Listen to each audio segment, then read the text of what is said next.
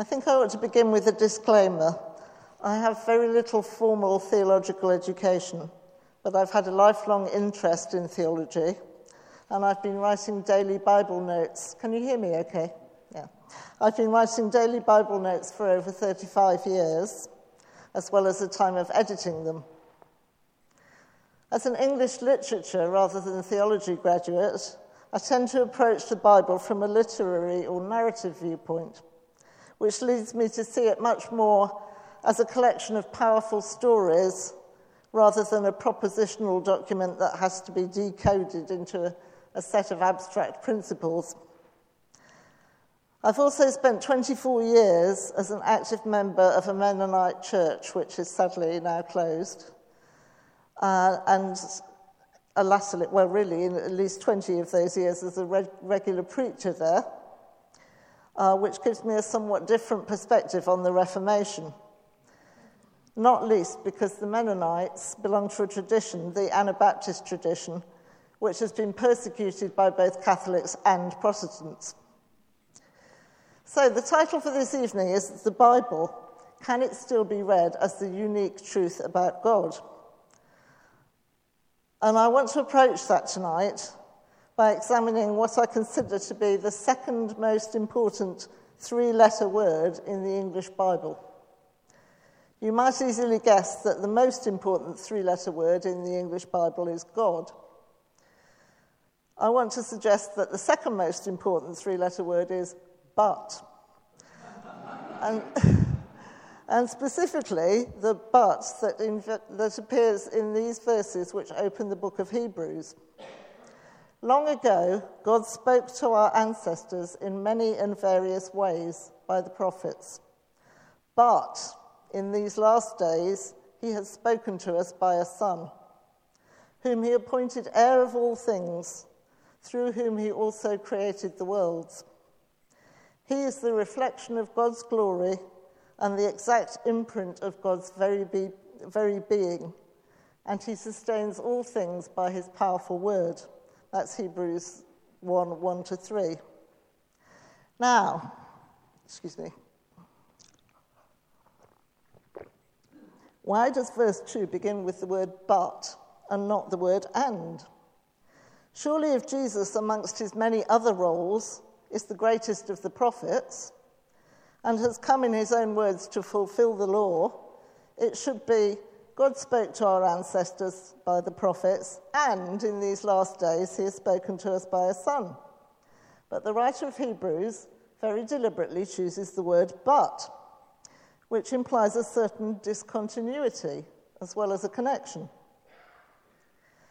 And while I don't know any history of Anabaptists specifically using this passage to justify their approach to the Bible, I do think it sums up their hermeneutic or their principle of interpreting the Bible, which is very different from that of the mainstream reformers. And I want to look at three aspects of that hermeneutic.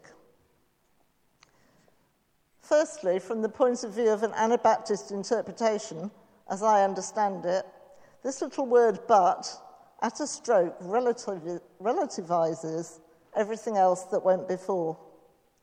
The Bible can no longer be seen as a flat document, every part of which is equally relevant, or in the Bible's own term in 2 Timothy 3:16, useful, which is really the biggest claim that the Bible makes about itself is that it's useful. The word but implies that there's something greater here in Jesus when God speaks to us by a son. That the former communications or revelations were partial, incomplete, pieces of the picture of God, but not the whole picture. When I use the word relativize, and I know this is a word that can worry people, I don't mean to imply that the rest of the Bible becomes less important. I don't even mean that it becomes less authoritative although the nature of its authority may change. What I do mean is that no part of the Bible can now be read independently of God's revelation in Jesus. Everything now has to be related to Jesus. And for the Anabaptist tradition, This means it has to be read in the, in the light of his life and his teaching, as well as in the light of his death and resurrection. This is what Anabaptist scholars call a Jesus centered hermeneutic.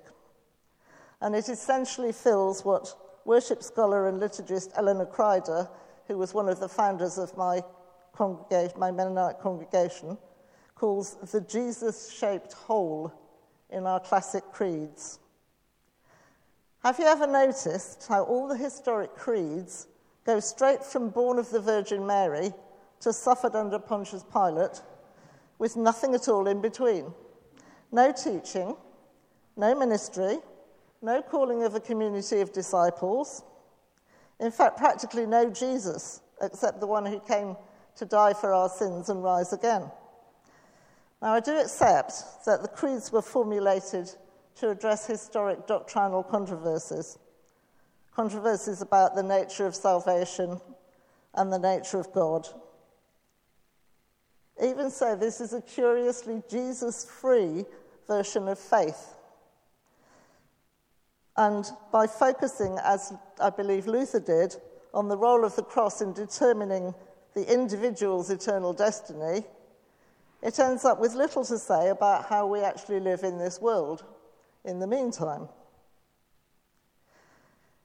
In contrast, the Anabaptist hermeneutic places Jesus, including his earthly life, at the center of biblical interpretation, and hence at the center of understanding how we are to live in this world.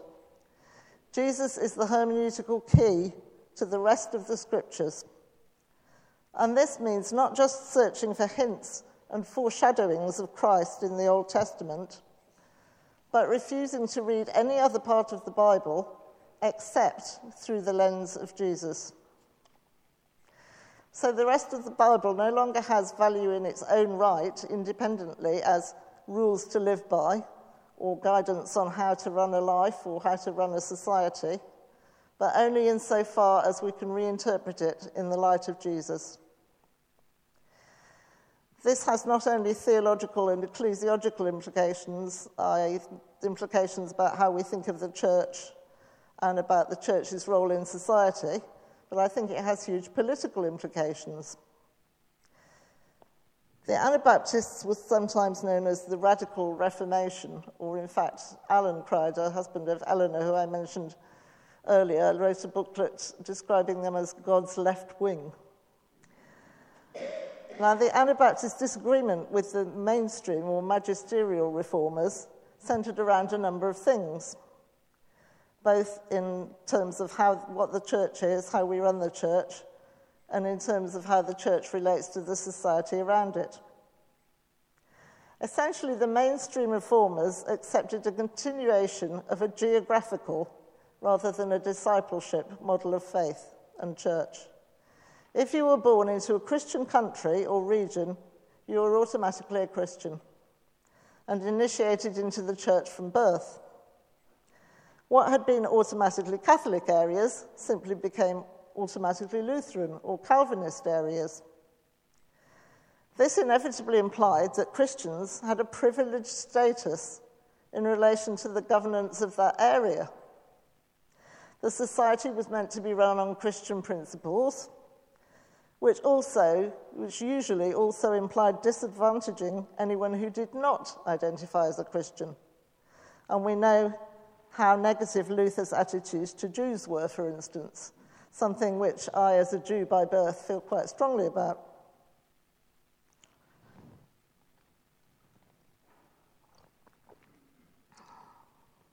In relation to the Bible, the reformers, who could be seen in some ways as the the precursors of modern individualism, essentially identifies the New Testament as being about individual salvation.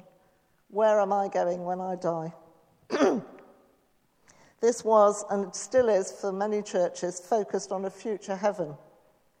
It did have implications for how we live in this world, but mostly these were about personal morality and integrity.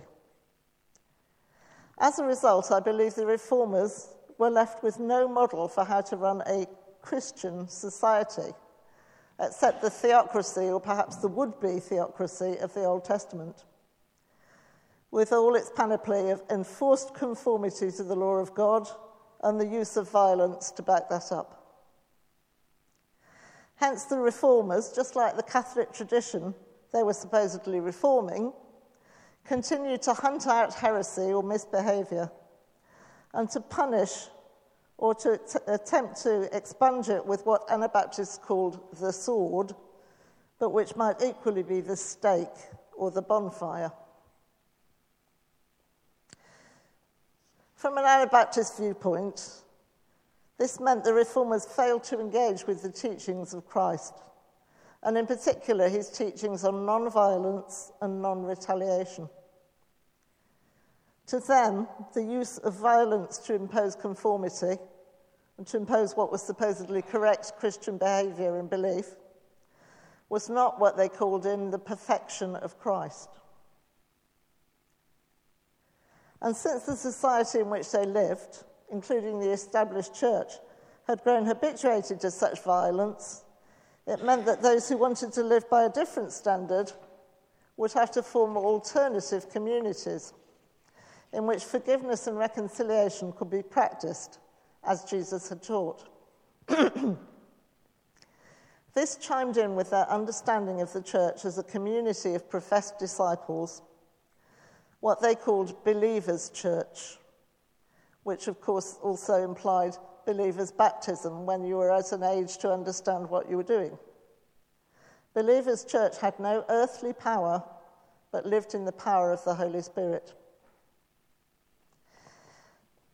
That little phrase, the perfection of Christ, which the early Anabaptists used, leads me to my second observation about an Anabaptist view of Scripture. The first observation is that it's Jesus centered and Jesus is the yardstick that is used for everything else. The second is also encapsulated in the opening verses of Hebrews and in that little word, but. This is that the Anabaptists essentially had a progressive view of Revelation, centuries before such a thing became fashionable. In other words, the revelation of God was progressive, it developed as people developed, and that earlier understandings were corrected or, or developed by later understandings. And here I think we have to look to another passage where that little word but features prominently the Sermon on the Mount. I'll read some excerpts from Matthew 5:21 onwards. You have heard that it was said to those of ancient times, you shall not murder and whoever murders shall be liable to judgment. But I say to you that if you are angry with a brother or sister, you will be liable to judgment. And if you insult a brother or sister, you will be liable to the council. And if you say, you fool, you will be liable to the hell of fire. You have heard that it, is, it was said, You shall not commit adultery. But I say to you, that everyone who looks at a woman with lust has already committed adultery with her in his heart. It was also said, Whoever divorces his wife, let him give her a certificate of divorce.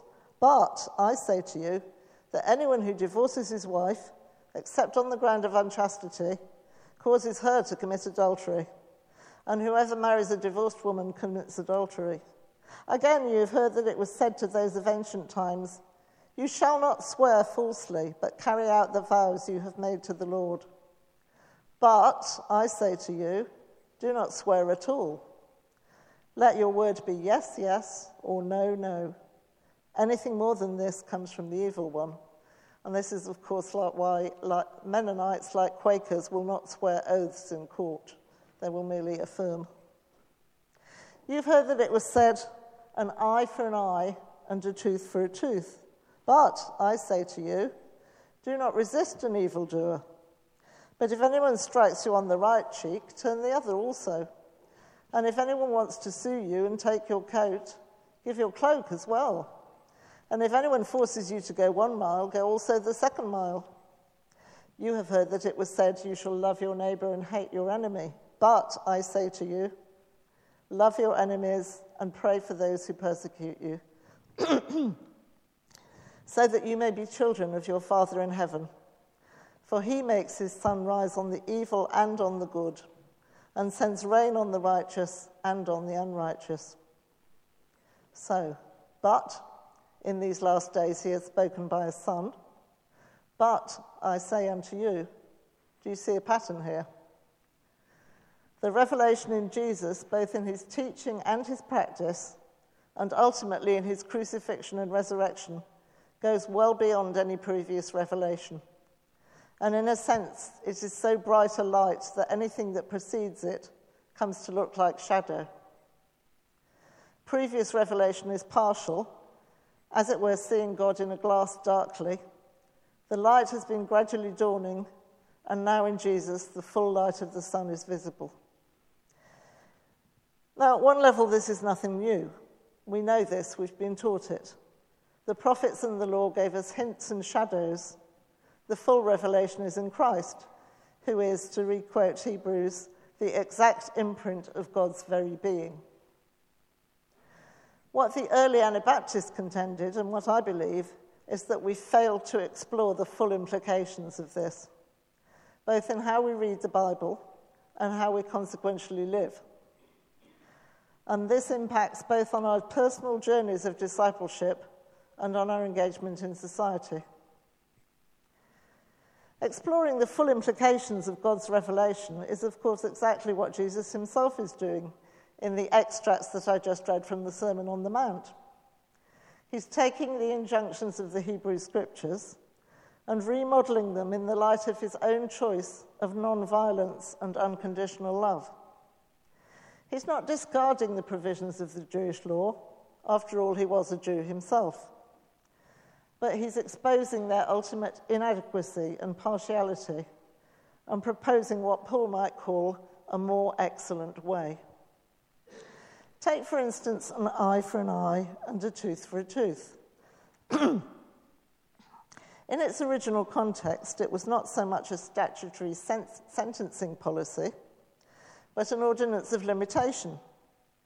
You are not to take more than had been taken by the offender to avoid an escalation of violence or a vendetta.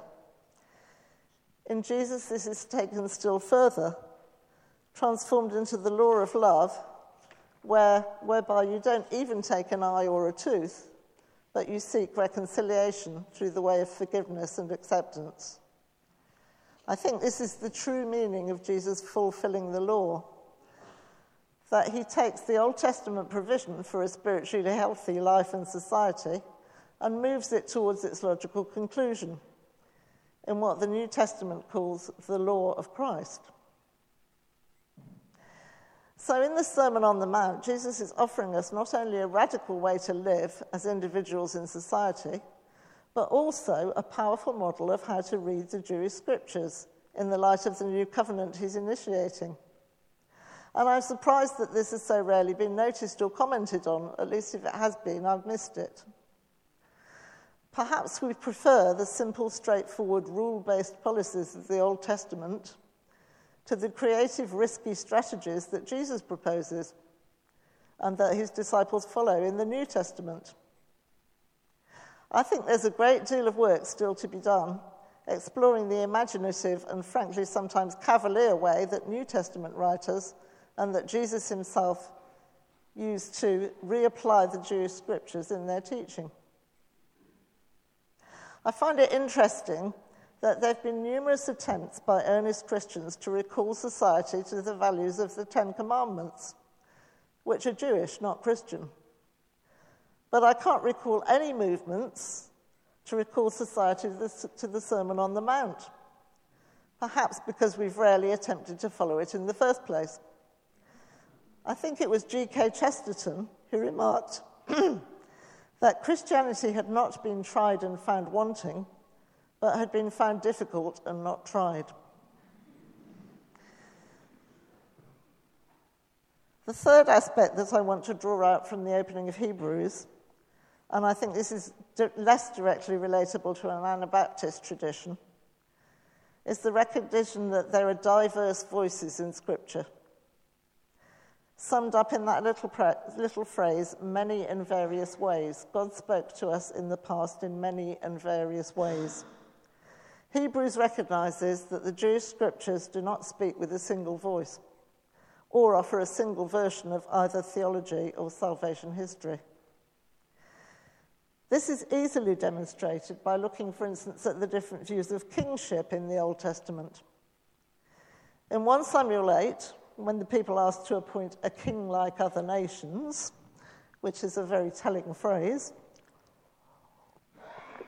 Samuel gives an unrelentingly negative view of what a king will do. He will recruit the nation's sons into his army. He will exploit his, its daughters to service the needs of his court. However, the books of Kings and Chronicles have a much more ambivalent view of kingship, listing kings who did right in the sight of the Lord and kings who did evil in the sight of the Lord. There are conflicting and different voices within Scripture. Yet still, preachers and teachers insist on peddling what the Bible teaches on X or Y and fail to recognize the varying viewpoints from which we may need to synthesize a Christian attitude. What the Bible teaches is not that simple. Oddly enough, the phrase, what the Bible teaches, seems to be far more common amongst Christians than what Jesus teaches. Perhaps that's another instance of the Jesus shaped hole in our theology, a vacuum which may have been filled by elevating the Bible to practically a fourth member of the Trinity. Maybe this is where the idea of diverse voices connects with an Anabaptist tradition. What we ultimately need to do is to subject the varying voices of the Bible, including apparently conflicting voices in the New Testament, to the test of how they compare to the teaching of Jesus and the example of Jesus, indeed. This seems to me what Luther so egregiously fails to do when he dismisses the Epistle of James, a Bible book which incidentally is beloved of Mennonites and other Anabaptists, but described by Luther as an epistle of straw. Having established justification by faith as his yardstick, for evaluating and interpreting Scripture, he then measures the Epistle of James against this yardstick and finds it wanting. But is it the right yardstick in the first place? What if instead he took this epistle, traditionally attributed to Jesus' own brother, and measured it by the yardstick of Jesus' own teaching? I suspect he would then find a deeply Jesus flavored epistle which doesn't fall into thinking we can be saved by works, but instead insists that the faith which opens us to salvation by grace is not true faith unless it issues in works. An insistence that the early Anabaptists also majored on. In other words, we are not saved by good works, but we are absolutely saved for good works. The voice of James, different from the voice of Paul, then becomes an essential corrective to the uh, seeds of antinomianism, i.e., uh, lawlessness, that Paul warns against in Romans 6. What then are we to say? Should we continue in sin in order that grace may abound? By no means. How can we who died to sin go on living in it? While we're looking at Romans, I want to share something I only discovered after nearly 40 years of being a Christian that up to the Reformation, the phrase rendered in verses such as Romans 3:22 as faith in Jesus Christ was normally translated as the faith of or the faithfulness of Jesus Christ. It only started to be translated as faith in Jesus Christ at the Reformation. If this is true, it gives us a significantly different emphasis from Luther's interpretation, which was followed by others such as Wesley. It suggests that we're not saved by our own faith, which can so easily be turned into another kind of work, but by the faith exercised by Jesus, as he lived a life and died a death characterized by trust in and obedience to God. So even our translations can reveal a bias which is not necessarily true to the Bible, but deformed by our own theological preconceptions. I don't know how many of you watched the David Starkey program last night uh, about the Reformation, but he mentioned that Luther had inserted the word alone into the Bible, um, tacked on to the end of the phrase by faith. Um, how is that respect for the Bible if we actually think we need to edit it to, uh, to conform it to our own understandings? I can't believe that no one in all those years told me about that translation issue about faith in Jesus rather than the faithfulness of Jesus. It's almost as though there was a conspiracy to put forward a Lutheran interpretation and no other. There's another aspect of recognizing diversity in the Bible which connects more immediately with my Anabaptist tradition, and that's the need for a diversity of voices to interpret the Bible. The early Anabaptists insisted that the scriptures were to be interpreted within the discipleship community, not handing down ready made interpretations from above, prepared by scholars or bishops or whatever. Not that I've got anything against bishops. um, and this approach of the Anabaptists goes with their view that the Holy Spirit, who leads us into all truth, is given to the gathered community and not to specially gifted individuals. That is not to encourage what has sometimes been called, in the context of home groups, the sharing of ignorance or to deny the role of scholars and the theologically educated. Indeed, the early Anabaptists had many highly trained scholars amongst them and made use of their insights. What it is to say is that anyone who talks about God from a position of commitment to Jesus is a theologian. This favouring of communal interpretation reflects the Anabaptist view of the church which sees the church as a distinctive community, not as an authoritative institution, which is perhaps where I might introduce what I call Zundel's law of community. This states that the difference between community and institution is this. When an individual joins an institution, they have to change to fit the institution. But when they join a community, both they and the community change. But that could be a whole separate talk, which I won't go into now. I talked earlier about Luther's choice of yardstick for evaluating the Epistle of James. Well, of course, the theological term for a yardstick is a canon.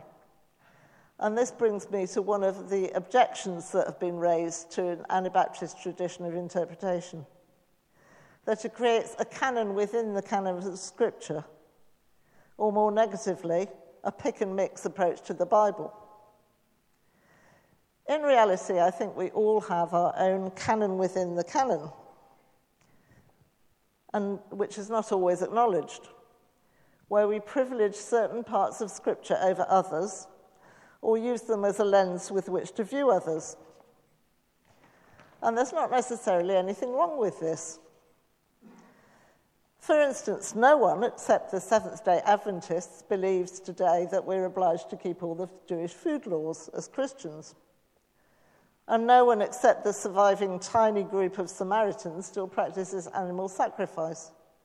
We've decided on perfectly good biblical grounds that while the Jewish moral law, in the form of the Ten Commandments, may still apply to us, the ceremonial and ritual law does not. My problem comes when our canon within the canon, by, for instance, focusing on the epistles at the cost of the Gospels, actually appears to exclude the earthly life of Jesus. And to treat the incarnation, the life and ministry of Jesus, merely as a route to the atonement and not of any moral or theological value in its own right. I have even heard the Sermon on the Mount interpreted as a demonstration of how unable we are to obey God's law in our own strength. that effectively the Sermon on the Mount is there to show us how impossible it is to follow Jesus' teaching, which strikes me as a very peculiar form of heresy. Many Anabaptists would openly admit to using a canon within the canon. The New Testament is the canon within the canon of Scripture. The Gospels are the canon within the canon within the canon. And the Sermon on the Mount is the canon within the canon within the canon within the canon. Whatever the faults and limitations of this may be, and I'm sure you will find some, it does at least have the virtue of placing Jesus with his radical life and teaching at the centre. It seems to me a good measure to use in assessing how far our teaching fosters discipleship and enables us to become more Christ like, rather than simply making us more conformist to a rule based moral code. Speaking from personal experience, my sense within evangelical churches, and I've been a sort of at the fringes of evangelicalism for many years without ever actually applying that label to myself. And my experience has been that discipleship, if it was mentioned at all in sermons and in home groups and so on, was seen very much in terms of learning to avoid various blatant sins. In other words, keeping our noses clean and behaving ourselves. It certainly didn't include anything that could get us killed, at least in the West, which is how I understand taking up our cross. When Jesus first talked about taking up the cross, he couldn't possibly have meant putting up with your irritating aunt. The cross was the equivalent of the electric chair. And when he asked people to take up their cross, he was asking them to live lives that might get them executed. In my Mennonite experience, I've discovered what I think I always half knew that discipleship is about learning to love sacrificially and riskily, as Jesus loved, rather than sacrificing others on the altar of our own moral judgment. I'd like to finish by offering a couple of examples of how I think a Jesus centered hermeneutic which acknowledges the progressive nature of revelation and the diversity of biblical voices, can be applied both to interpreting the Old and the New Testament. And first, I'd like to look at the apparently God ordained violence or even genocide in the Old Testament, which causes problems not only for Anabaptists who are pacifists, but for many others who are committed to non violence. A Jesus centered hermeneutic has to put as its first foundation, when it examines such narratives, the teaching of Jesus on non retaliation and his practice of non violence in choosing to go to the cross rather than call down 20 legions of angels to defend himself. Starting from this foundation, the Mennonite scholar Millard Lind, in his book Yahweh is a Warrior, observes that in Joshua and other scriptures, Israel is repeatedly told by God to limit their military strength, to do without war horses and chariots, which were the tanks of their day, and to go into battle significantly weaker in military terms than their opponents. This is so that God, rather than the Israelites themselves, can be seen to be the victor against the Canaanite forces. I think there's much to be said for this approach. My problem is that it leaves us with a God who commits genocide instead of a people instructed by God to commit genocide, which doesn't really help us that much. Of course, we now know from archaeological evidence that, that the book of Joshua is more of an expression of an aspiration than a record of history. The conquest of Canaan was a lot more limited and incomplete than the Joshua record suggests. This still leaves us with the people who would have liked to wipe out the inhabitants of the land, even if they didn't succeed in doing so. So I find these stories are better addressed by a progressive view of Revelation, where Joshua expresses an earlier understanding of God and of God's wishes, which is superseded by the non-violence of Jesus. The main point here is that these scriptures can't be taken as prescriptive in any independent way, They're not even necessarily descriptive of what happened, but they can only be read against the measure of the Jesus way. It doesn't mean they're without value, and it doesn't necessarily mean we have to spiritualize them. Um, I think they express an understanding of God's holiness which is still relevant to us, and an understanding of the seriousness of being committed to God. I just don't think that we can take them as a guide for living today.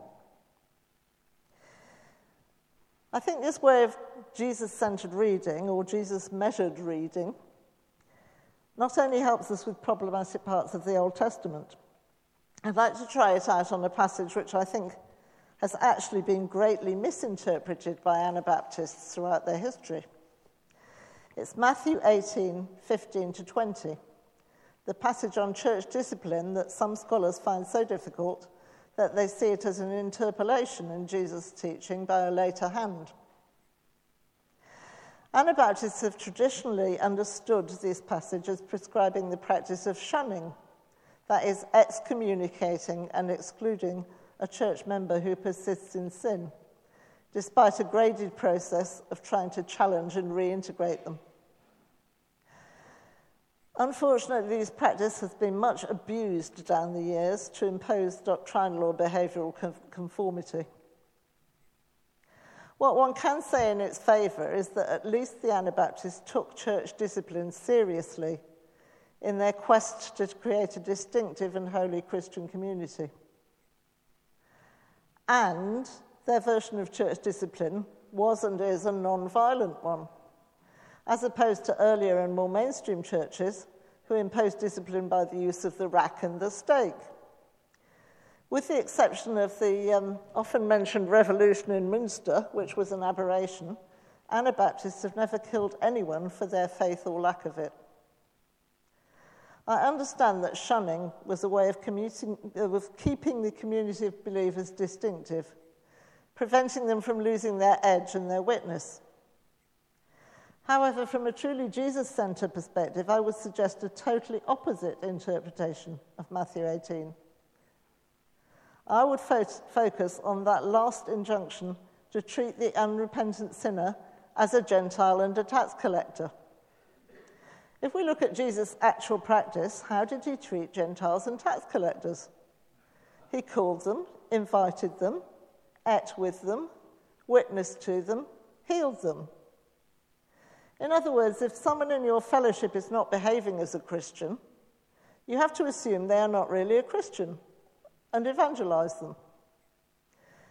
I think this also fits the passage much better into its context which is right between the parable of the lost sheep, which is about bringing back the wanderer, and the instruction to Peter to forgive 70 times 7, which doesn't sit very well with the idea of shunning people from your community.